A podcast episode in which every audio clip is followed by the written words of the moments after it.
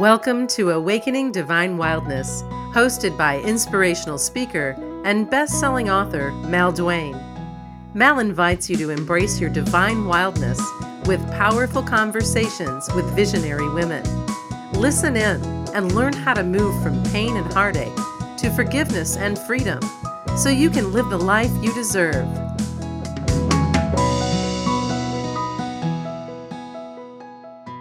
She's a household name across the pond. And she's all over social media. And I'm so excited to have her on Awakening Divine Wildness today because she's a leading authority on food addiction. And I know addiction. 31 years of recovery. I know addiction.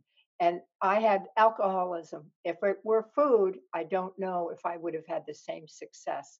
So I'm thrilled to have this conversation today with our amazing guest, Rachel Foy, who's an internationally acclaimed expert in eating dysfunction. She's an author and a podcaster and an advocate for health at every size.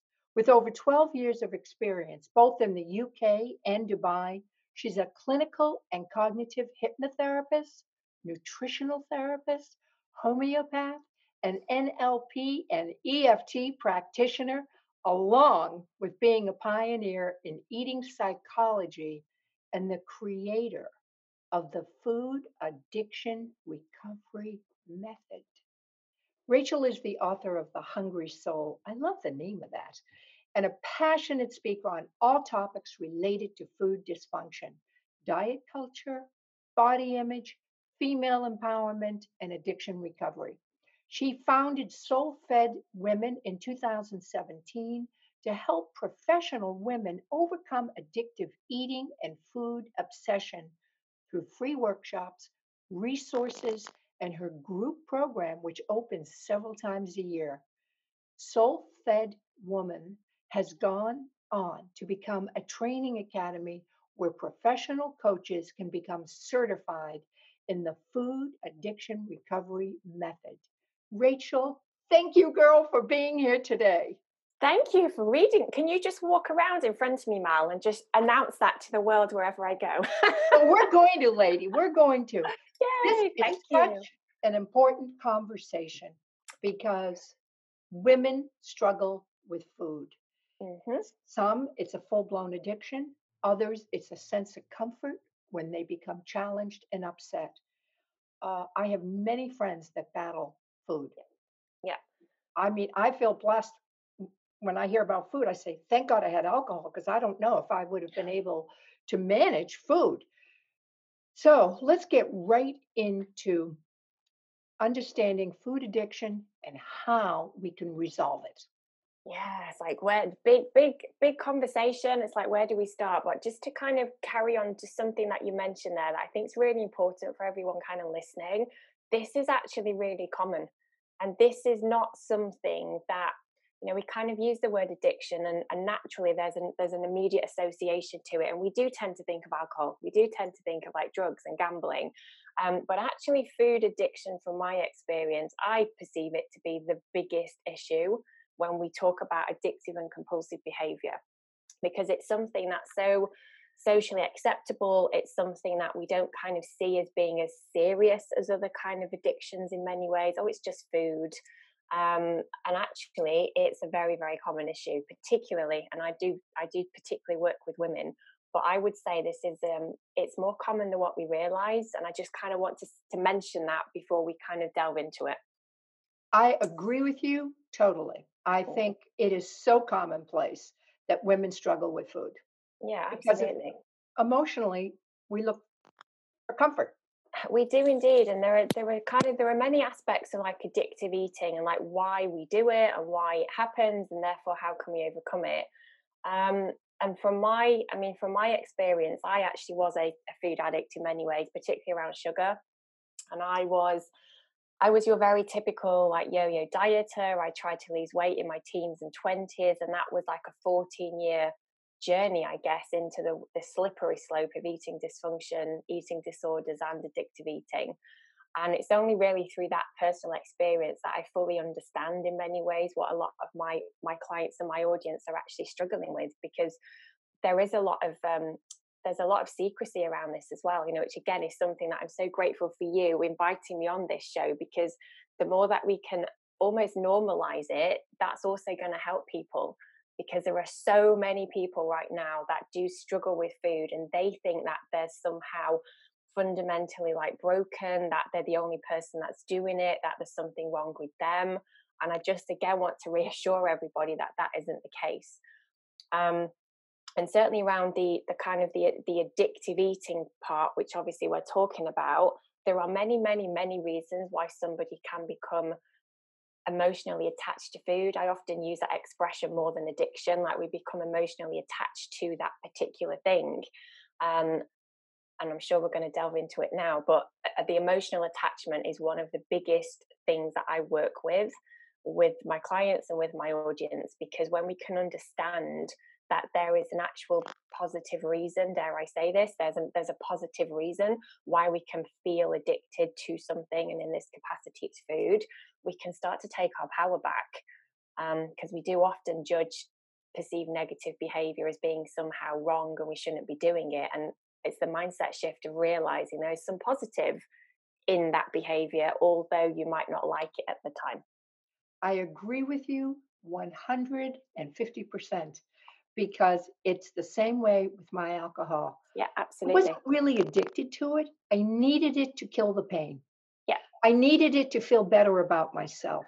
And once I understood that my own thinking was what was causing all my suffering, I didn't need alcohol any longer. Yeah, and I would say that's true with food. I, I do talk about food addiction and addictive eating. Um, and it's very controversial for me to say what I'm about to say, but I truly don't believe that food is addictive. What is addictive is the emotional dependency to food, because we can take a thousand people and feed them all donuts and feed them all the same kind of food, and not everybody will end up feeling addicted to that particular food. It's the emotional aspect that we become addicted to.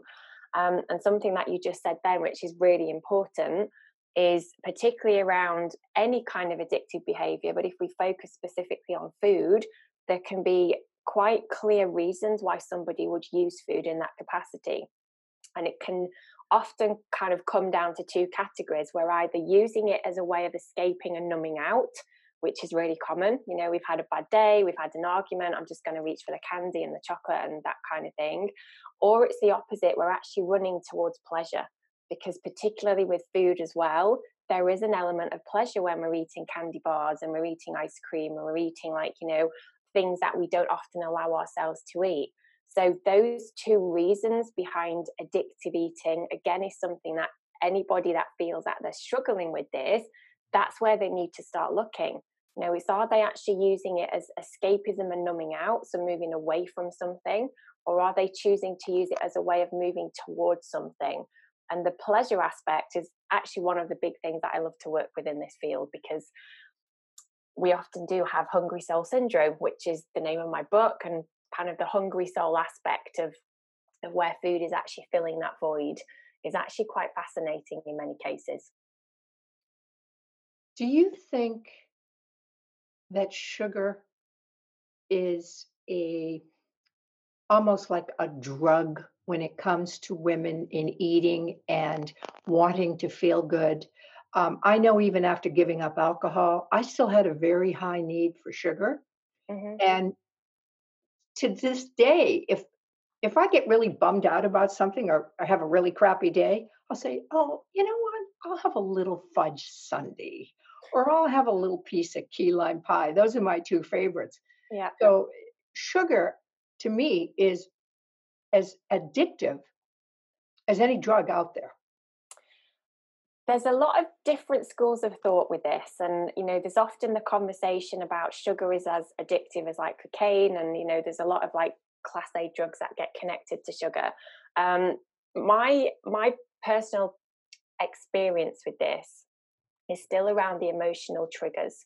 Mm-hmm. so if we look at somebody who kind of is in a situation where you said you've had a bad day or you're feeling stressed or you're feeling annoyed or whatever it might be, our brain is actually wired to try and change that emotional state as quickly as possible because it's about survival.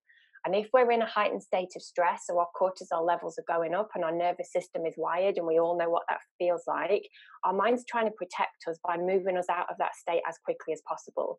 And we do know that eating certain types of food, sugar being one of them, so carbohydrates in particular, there is a momentary um, release of the happy hormone. It increases serotonin in the brain.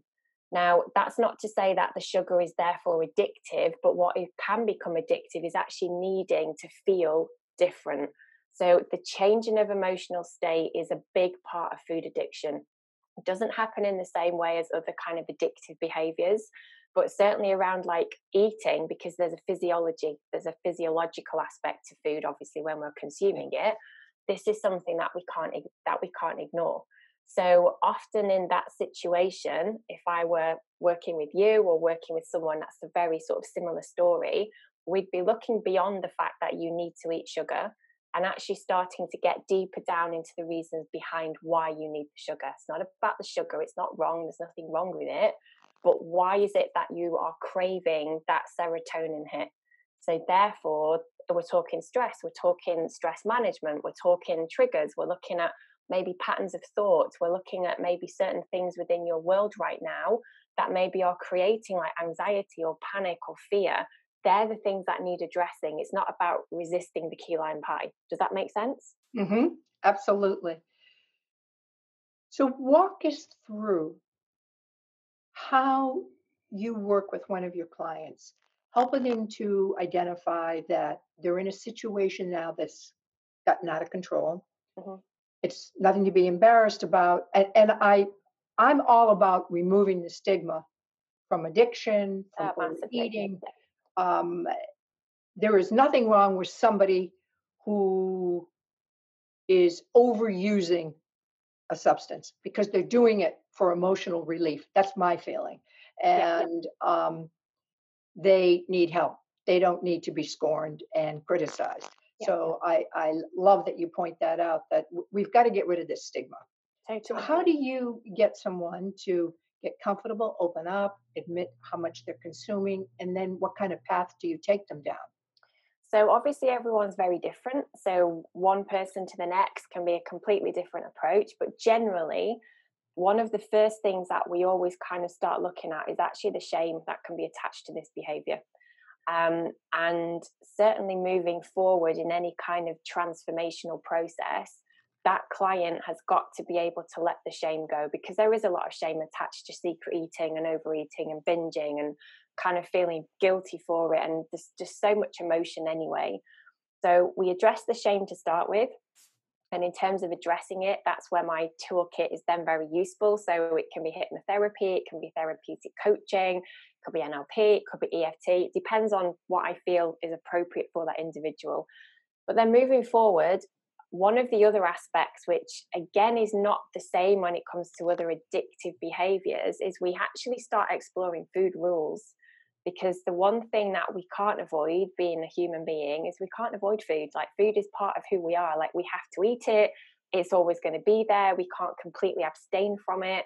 Um, and that would not be my suggestion either we actually really delve into the food rules that an individual has because 99.9% of the time, a lot of addictive eaters and compulsive eaters, they have a lot of diet culture interwoven into their mindset. So therefore, they perceive some foods as being good, some foods are bad. Therefore, they're already categorizing food. And when anybody starts to binge or overeat, they never do it with the perceived good food. They always binge on the perceived bad foods. So we have to understand why, you know, and that comes from diet culture. It comes from the plans that we've been told we should be following. It comes from the food rules that we've been conditioned to believe as being the truth. Um, and a big part of my work with my clients is really starting them to start recognizing that many of their food rules that they're trying to follow are actually creating the circumstances for food addiction to develop. It's creating the circumstances for food obsession to really start to grow and therefore they are in control of that because they can choose to let those rules go so we acknowledge the rules and then following on from that it's about connection which is kind of you know i know that you're familiar with you know connecting to ourselves and all of this magical stuff that we often just don't do so connecting to our body through what I call body wisdom. It sounds very kind of abstract and sort of out there, but it's really, really fundamental in overcoming addictive eating. Like women need to learn to listen to themselves. They need to learn to be able to trust what they're hearing. They need to create a relationship with their body, which is coming from a place of if it's not acceptance and love, then at least neutrality, where it's not complete like judgment and hatred. Um, so they're kind of the, the three major steps, with obviously other things in, interwoven. Um, and trauma work can also come up quite a lot for for my clients. Do you encourage women to get into a program like an overeaters? I mean, I went to AA, I did 12 steps. Here in the States, we have overeaters. Uh, do you encourage that? Or do you think it's necessary? I be think, like a group setting, you know, I- like-minded. yeah i think the group the group support is actually quite crucial i would say and certainly from my experience it's quite interesting that you mentioned this. I've always worked one-to-one with people for like many many years. I've also done group programs for many many years and i'm slowly starting to move predominantly over to fully group work because there's so much magic when women come together in that space of healing you know and actually having that that kind of camaraderie of other women going i get that i understand that that's how i feel and also having that space to be vulnerable you know not everybody wants to open up immediately but there's so much magic in hearing another woman share her story for someone else to then recognize an aspect of themselves that they hadn't acknowledged. So certainly the support aspect i think is is very important. Um, not everybody wants that and that's totally fine um, but that's obviously something that I do facilitate in in the program that I offer for sure. I think when women get together, we create a sacred container Oh, absolutely. where we can be honest, we can be vulnerable, we can talk about our fears, talk Yeah. about that shame, that guilt, in places where you know you can't do that anywhere else except Wow. in a place where we're being held. Oh, it's, and it's so it's so. I was going to say it's so important. It's beyond that. It's so necessary. You know that that that ability to be able to speak completely freely with no judgment, with no with no nothing. It's a completely safe container, as you said.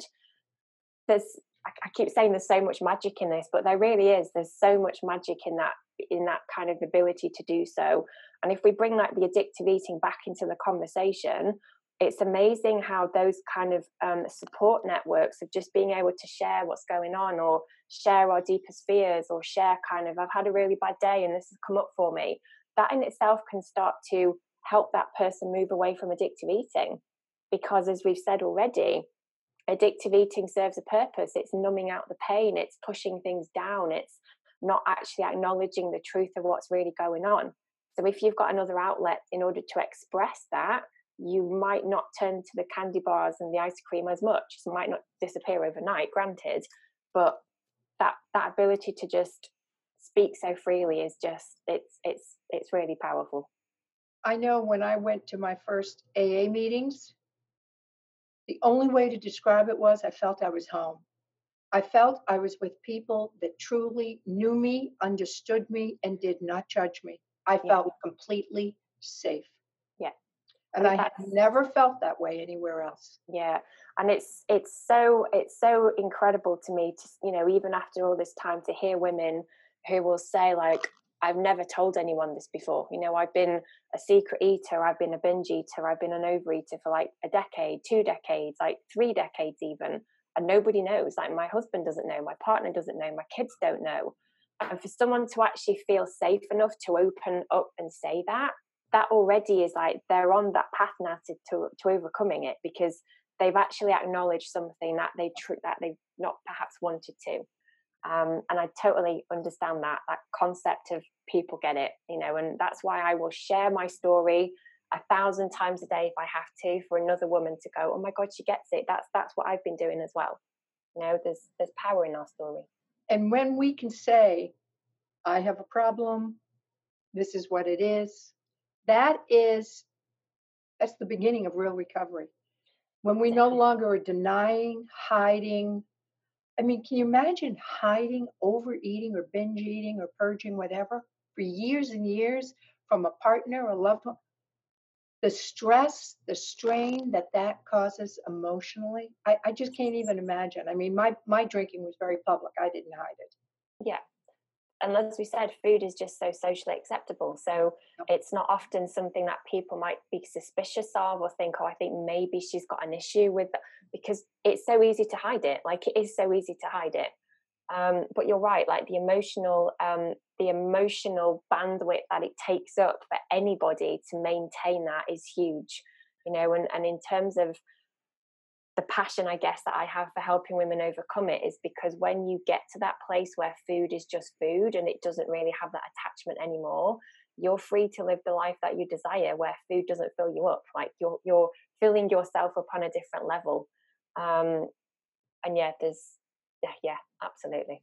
With food, correct me on this if I'm wrong, that the difference that it may have with, say, an addictive substances, with food, it may not be so much quantity as the patterns that you use in the consumption, the negative patterns um, that make it uncontrollable.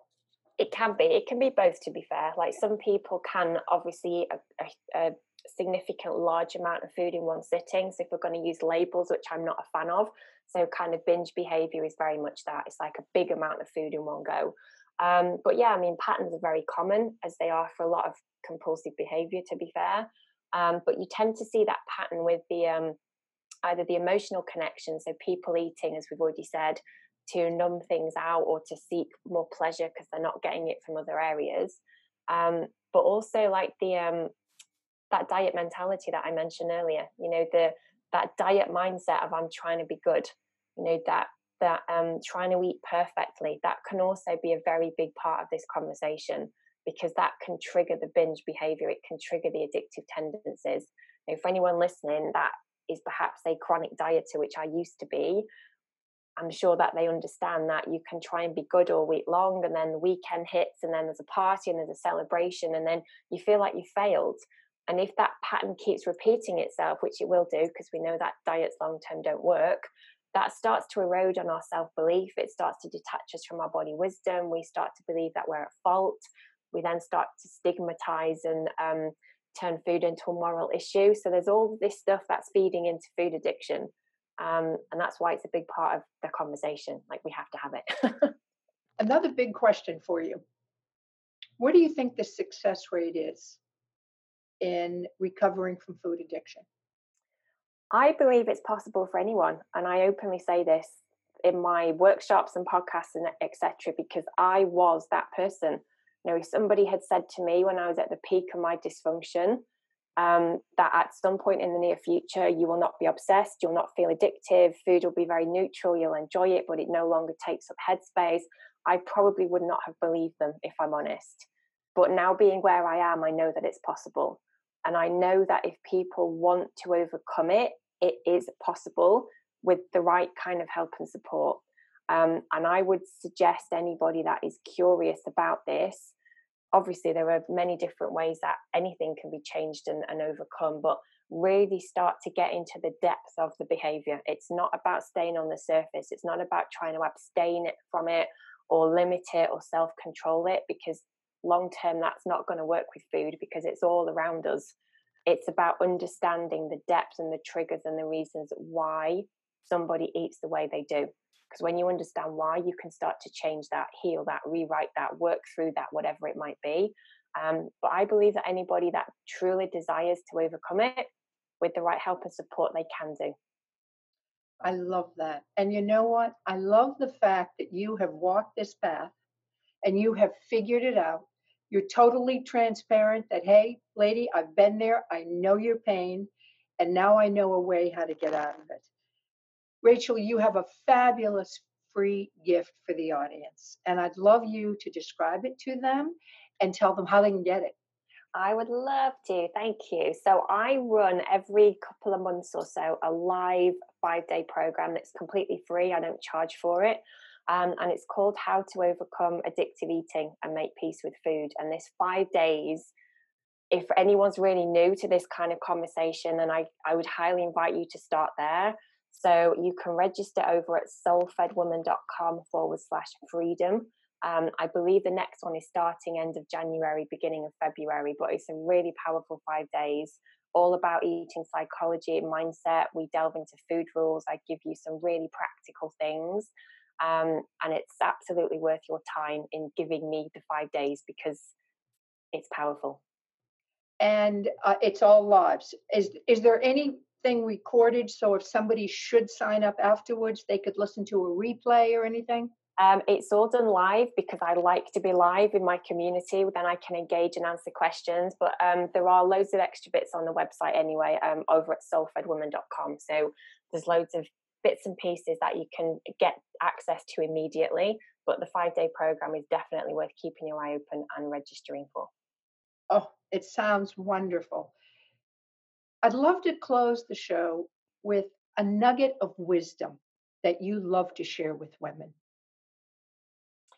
I, as soon as you said that, the first thing that comes into my head is doesn't matter about your past. It doesn't matter what you've done. It doesn't matter what you've tried. It doesn't matter what you've tried to, you know, do to fix yourself. We know we don't fix ourselves anyway. Um, but none of that, none of that has got any influence over your future. Okay, this is all about recognizing that the past is the past. So understanding that you can make decisions and you can make choices every single moment of every single day that will completely change the path that you're walking on. But that lies in your power. That's got nothing to do with anyone else. Um, but just realizing that the past has got no resemblance to who you can be in the future. I love that. I often say to women when we release all that old suitcase that we've been dragging around with us for years, just let that sucker go. Absolutely. We free ourselves up. I mean, we, God bless us. We're such divine beings. And at the same time, we can be so hard on ourselves. Oh, one of those things is judging ourselves and holding on to the past. And I can't think of a better way for women to kick off 2020 than to free themselves from an unhealthy attraction to eating. Absolutely. I couldn't agree more. And and change can happen really quickly. That would also be my other nugget of wisdom is it doesn't have to take a decade to overcome a decade's worth of food dysfunction. It can happen really fast and I've seen it happen really fast. Um, so yeah, change can happen as quickly as it as it can happen. Rachel, bless you for this. This has been really powerful. I know women are going to love this. And I can't thank you enough for taking time and sharing this with me today You're and the welcome. audience. Thank you very much for You're having doing Mal. beautiful work. It, it's just wonderful. It's it's so needed. Thank you. Thank you for having me and thank you for inviting this conversation as well because it's a very important one to have. My honor. Thank you.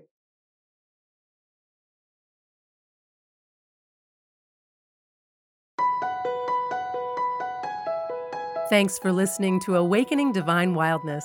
Be sure to visit brokenopen book.com to get a copy of Mal's new best selling book, Broken Open Embracing Heartbreak and Betrayal as Gateways to Unconditional Love.